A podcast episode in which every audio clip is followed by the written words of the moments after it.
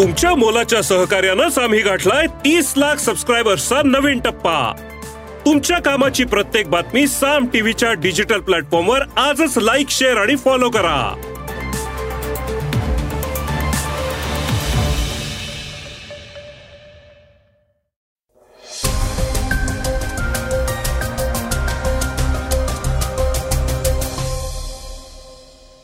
नमस्कार मी गौरी कुबेर.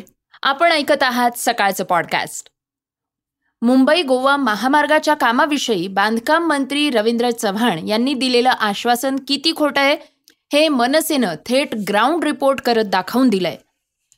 सरकार आणि कारखानदारांनी शेतकऱ्यांचा बळी घेतल्याचा आरोप राजू शेट्टी यांनी केलाय. रशिया आणि युक्रेन युद्ध थांबवण्याचे सगळे प्रयत्न अयशस्वी ठरत आहेत या युद्धामुळे आण्विक हिवाळा येऊ शकतो अशी भीती शास्त्रज्ञांनी व्यक्त केली आहे वेगवान घडामोडीतनं ऐकूयात आयफोन बाराच्या विक्रीवर बंदी पाकिस्तान आणि भारत सीमारेषेविषयी महत्वाचं विधान ईडीच्या रडारवर आता कलाकारही तसंच टीम इंडियाचा पाकिस्तानला धक्का. सध्या चर्चा आहे ती राज्य सरकार करत असलेल्या कंत्राटी भरतीची. या कंत्राटी भरती प्रक्रियेवर विरोधी पक्षांनी प्रचंड टीका केली आहे त्याविषयी आपण ऐकणार आहोत चर्चेतल्या बातमीतनं. चला तर मग सुरुवात करूयात मुंबई गोवा महामार्गाविषयीच्या बातमीनं. मुंबई गोवा महामार्गाविषयी मनसेचा हल्ला बोल बांधकाम मंत्री रवींद्र चव्हाणांचं पितळ उघडं पाडलं. दोन हजार दहा साली मुंबई गोवा महामार्गाच्या पहिल्या टप्प्यातल्या पळसपे ते इंदापूर कामाला सुरुवात झाली होती. पण दोन हजार तेवीस अर्ध होऊन गेलं तरीही हा महामार्ग काही पूर्ण व्हायची चिन्हच दिसत नाहीयेत. दुसऱ्या टप्प्यातल्या कामाची परिस्थिती ही फारशी वेगळी नाहीये. गणेशोत्सवापूर्वी रस्त्याच्या एका मार्गिकेचं काम पूर्ण केलं जाईल असा दावा राज्याचे सार्वजनिक बांधकाम मंत्री रवींद्र चव्हाण यांनी केला होता. पण मनसेचे प्रवक्ते योगेश चिले यांनी काल प्रत्यक्ष रस्त्यावरनं प्रवास करत त्या कामाची खरी परिस्थिती दाखवलीय. मनसेच्या अधिकृत ट्विटर खात्यावरनं चिले यांचा एक व्हिडिओ दाखवला जातोय. त्यात त्यांनी संगमेश्वर ते राजापूर या रस्त्याची दुरावस्था मांडली आहे त्यात ते म्हणतायत की सध्या संगमेश्वर पासनं पाच किलोमीटर अंतरावर मी उभा आहे राजापूरच्या दिशेनं जातोय. माझ्या मागे जुना मुंबई गोवा महामार्ग दिसतोय. रवींद्र चव्हाण म्हणाले होते काहीही झालं तरी मुंबई गोवा महामार्गाची एक मार्गिका कोकणवासियांच्या सेवेसाठी गणेशोत्सवाआधी तयार असेल. पण त्याची कुठलीही चिन्ह इथं दिसत नाहीयेत. मंत्र्यांनी कोणत्या भरोश्यावर सिंगल लेन पूर्ण करायचं आश्वासन दिलं होतं? आश्वासन देणं आणि ते पूर्ण करणं यात फरक असतो. चिले यांच्या म्हणण्यानुसार पुढे दोन महिने तरी सिंगल लेन पूर्ण होऊ शकणार नाही. अख्खा डोंगर खणण्याचा बाकी आहे. तो खणल्यानंतर बाकीची प्रक्रिया होईल. मग कॉन्क्रीट पडेल. त्यामुळे हे रखडणारच. मंत्री इंदापूरपर्यंतच पाहणी करतात असा आरोपही चिले यांनी केलाय. दरम्यान काल अभियांत्रिकी दिनानिमित्त सरकारी अभियंत्यांचा सत्कार करण्यात येणार होता. त्यावेळी रवींद्र चव्हाण आले असताना मनसे कार्यकर्त्यांनी आंदोलन केलं आणि मंत्र्यांना काळे झेंडे दाखवलेत. मनसेच्या कार्यकर्त्यांनी गोंधळ घातला.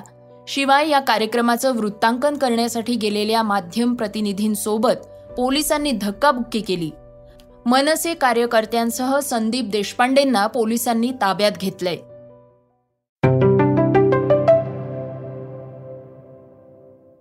सरकार आणि कारखानदारांनी घेतला शेतकऱ्यांचा बळी राजू शेट्टी यांचा आरोप. राज्यातल्या साखर कारखान्यांचा गाळप हंगाम संपून जवळपास सहा महिने झाले आहेत. तरीही गेल्या वर्षीच्या उसाचा एफ आर पी प्रमाणे हिशोब पूर्ण न करता अंतिम देयकं निश्चित करण्यात आलेली आहेत. सरकार आणि कारखानदार दोघंही संगनमतानं ऊस उत्पादक शेतकऱ्यांचा बळी घेत आहेत. अशी टीका स्वाभिमानी संघटनेचे संस्थापक राजू शेट्टी यांनी केली आहे. टनाला एफ आर पी पेक्षा चारशे रुपये अधिक द्यावेत अशी मागणी राजू शेट्टींनी शासनाकडे केली आहे. त्यासाठी दोन ऑक्टोबर पर्यंत सरकारला अल्टिमेटम दिला जात असून या मागणीची पूर्तता न झाल्यास एकाही साखर कारखान्याचे धुरंडे पेटू देणार नाही असं शेट्टींनी नमूद केलंय. यासंबंधी त्यांनी साखर आयुक्त चंद्रकांत पुलकंडवार यांनाही निवेदन दिलंय. शेट्टी म्हणाले साखरेसह उपपदार्थांना बाजारात चांगला भाव मिळू लागलेला आहे यामुळे देशामध्ये साखर उद्योग तेजीत आहे. राज्य सरकार व साखर कारखानदार हे दोघंही संगनमतानं मिलीभगत करून शेतकऱ्यांना साखरेच्या व उपपदार्थांच्या हिशोबात फसवणूक करतायत. सतत पडणारे शेतमालाचे भाव अनियमित पाऊस या सगळ्यांवरही शेट्टी बोलले आहेत.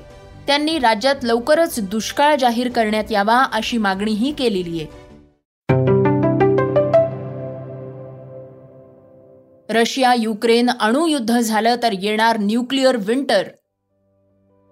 एकीकडे जागतिक तापमान वाढीचं संकट आणि दुसरीकडे रशिया युक्रेन युद्ध. या दोन्ही पातळ्यांवर सध्या जगातले देश लढतायत. रशिया युक्रेन वादावर तोडगा काढण्याचे प्रयत्न गेले वर्षभर सुरू आहेत. मात्र अजूनही तोडगा निघू शकलेला नाहीये.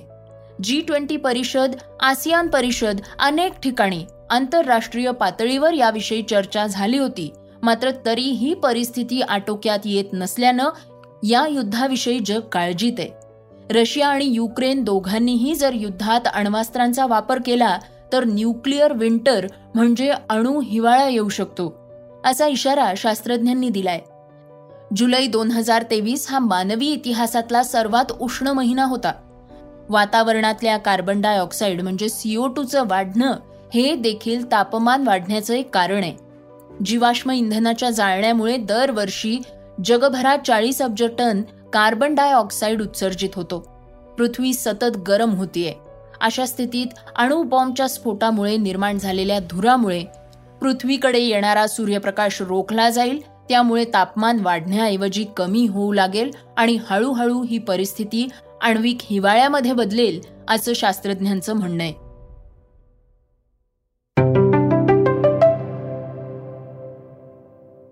श्रोत्यांनो आता ऐकूयात वेगवान घडामोडी. फ्रान्स सरकारनं ॲपलला मोठा धक्का दिलाय. या देशामध्ये आयफोन ट्वेल्व फोनच्या विक्रीवर बंदी जाहीर करण्यात आली आहे. ॲपलचा आयफोन ट्वेल्व हा मोबाईल मोठ्या प्रमाणात रेडिएशन उत्सर्जित करत असल्याचं म्हणत फ्रान्सनं हा निर्णय घेतलाय. ॲपलनं मात्र हे आरोप फेटाळून लावले आहेत. या फोननं आधीच फ्रान्समध्ये रेडिएशन टेस्ट पास केल्याचं म्हटलंय. आयफोन फिफ्टीन ही सिरीज नुकतीच लॉन्च करत या माध्यमातनं स्मार्टफोन मार्केटमध्ये मुसंडी मारण्याचा कंपनीचा उद्देश पूर्ण होणार का? हे पाहणं महत्वाचं ठरणार आहे. पाकव्याप्त काश्मीर हा भारत आणि पाकिस्तानमधला नेहमीचा वादाचा मुद्दा राहिलेला आहे. आणि आता हा मुद्दा पुन्हा चर्चेत आलाय. पाकिस्तानचे मित्रराष्ट्र समजले जाणारे देश अरब अमिरातनं देखील पाकव्याप्त काश्मीर हा भारताचा अविभाज्य भाग असल्याचं मान्य केलंय. यासाठी संयुक्त अरब अमिरातनं एका नकाशाच्या माध्यमातनं पाकिस्तानच्या ताब्यातला काश्मीर भारताचा भाग असल्याचं दाखवून दिलंय. संयुक्त अरब अमिरातीचे उपप्रधानमंत्री Saif bin Zayed Al Nahyan यांनी दिल्लीत झालेल्या शिखर परिषदेत भारत मध्य पूर्व युरोप इकॉनॉमिक कॉरिडॉर याविषयीच्या पीओके आणि अक्साई चीन भारताचा भाग असल्याचं म्हटलंय. महादेव ऑनलाईन बेटिंग ॲपच्या संदर्भात ईडी कारवाई करत असून या प्रकरणात बॉलिवूड कलाकारांचाही समावेश असल्याची माहिती समोर येते प्रसिद्ध अभिनेता टायगर श्रॉफ अभिनेत्री सनी लिओनी यांच्यासह चौदा कलाकार ईडीच्या रडारवर असल्याचं म्हटलं जात आहे राज्यात आतापर्यंत ईडीनं तब्बल एकोणचाळीस ठिकाणी छापेमारी केली आहे. यात एकूण चारशे सतरा कोटींची मालमत्ता जप्त करण्यात आली आहे. आशिया चषक दोन हजार तेवीस स्पर्धा सध्या सुरू आहे आणि या स्पर्धेत गुरुवारी पाकिस्तान क्रिकेट संघाला श्रीलंकेविरुद्ध सुपर फोरच्या सामन्यात अखेरच्या क्षणी पराभवाचा सामना करावा लागलाय. काही दिवसांपूर्वी वन डे क्रमवारीत पाकिस्ताननं अव्वल क्रमांक पटकवला होता. मात्र आशिया चषकात झालेल्या सलग दोन पराभवांनंतर त्यांना हा अव्वल क्रमांक गमवावा लागलाय. आता तर ते थेट तिसऱ्या क्रमांकावर घसरले आहेत. त्यामुळे भारतीय संघ दुसऱ्या क्रमांकावर आलेला आहे. भारतीय संघाची आशिया चषकातली आतापर्यंतची कामगिरी चांगली राहिली असून चारपैकी तीन सामने आपण जिंकलेले आहेत. श्रोत्यांनो बातमी आहे चर्चेतली. कंत्राटी भरतीला कडाडून विरोध भरती करणाऱ्या कंपन्या भाजप नेत्यांच्याच असल्याचा आरोप. राज्य सरकारनं कंत्राटी भरतीला प्रोत्साहन दिलंय. मात्र खासगी कंपन्यांमार्फत होणारी ही सरळ सेवा भरती वादग्रस्त ठरतीये. संबंधित खात्याच्या मंत्र्यांकडे कंत्राटी भरतीची जबाबदारी दिल्यामुळे खासगी कंपन्यांना रान मोकळ झालंय असं टीकाकारांचं म्हणणं आहे या विरोधात स्पर्धा परीक्षा समन्वय समिती आणि महाराष्ट्र प्रदेश युवक काँग्रेसनं आंदोलनाची हाक दिली आहे. राष्ट्रवादीचे नेते जयंत पाटील म्हणाले आहेत की सरकारी कर्मचाऱ्यांकडे महत्त्वाच्या जबाबदाऱ्या असतात. तिथे कंत्राटी कर्मचारी नेमणं चुकीचं आहे. कंत्राटी भरती करणाऱ्या या कंपन्या भाजप आमदारांच्या असल्याची ही चर्चा आहे. हळूहळू आपण सरकारच कंत्राटी पद्धतीनं चालवू लागलो असल्याची टीका पाटील यांनी केली आहे. तर वंचित बहुजन पक्षानंही कंत्राटी भरती विरुद्ध राज्यव्यापी आंदोलन उभं करण्याचा इशारा दिलाय. खासगी कंपन्यांमार्फत होणारी वादग्रस्त सरळ सेवा भरती हा लुटीचा अजेंडा राबवत राज्य सरकारनं कंत्राटी भरतीला प्रोत्साहन दिलंय. राज्य सरकार पंच्याहत्तर हजार जागांची भरती सुरू करणार आहे. त्यातले तलाठी आरोग्य सेवकांच्या भरतीची प्रक्रिया सुरू असून नुकतंच कंत्राटी भरतीची प्रक्रिया सुरू करण्यात आलेली आहे. त्यासाठी दहा कंपन्यांमार्फत एकशे छत्तीस संवर्गांपैकी पंच्याऐंशी संवर्गातील भरतीबाबत शासन निर्णय प्रकाशित करण्यात आलेला आहे. यामध्ये शासन विभाग स्थानिक स्वराज्य संस्था कृषी महाविद्यालयांच्या भरतीचाही समावेश आहे. पाच वर्षांच्या भरतीसाठी कुठलंही आरक्षण लागू राहणार नाही. सरळ सेवेतून ही पदं भरली जाणार असून तेवीस हजार ते दोन लाख रुपयांपर्यंत पगार दिला जाणार आहे. कुशल अर्धकुशल आणि अकुशल अशा वेगवेगळ्या विभागात ही भरती केली जाणार आहे. हा राज्यातल्या तरुणाईवर केलेला सर्वात मोठा आघात आहे. त्यामुळे आरक्षण पूर्णपणे बाद करून ही घटनाबाह्य कृती केली जाते खाजगीकरणाच्या नंतर हा सर्वात मोठा असंवैधानिक निर्णय घेण्यात आला असल्याची टीका वंचित बहुजन पक्षाचे प्रदेश महासचिव राजेंद्र पातोडे यांनी केली आहे. दरम्यान हा निर्णय मागच्या काळातला असल्याचं अजित पवार म्हणाले होते. मात्र मागच्या सरकारमध्येही अजित पवारांकडेच अर्थमंत्रीपद आणि उपमुख्यमंत्रीपद होतं.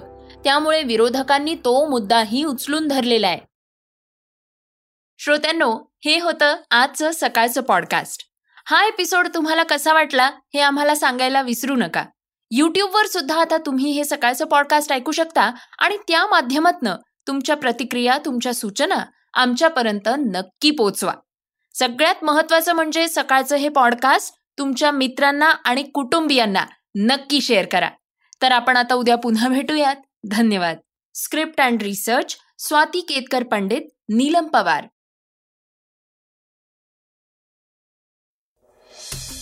वाचा बघा आणि आता ऐका आणखी बातम्या. ई सकाळ डॉट कॉम वर. तुम्ही हा पॉडकास्ट ई सकाळच्या वेबसाईट आणि ऍप वर सुद्धा ऐकू शकता. विसरू नका या पॉडकास्टला आपल्या आवडीच्या पॉडकास्ट ऍप वर सबस्क्राईब किंवा फॉलो करायला.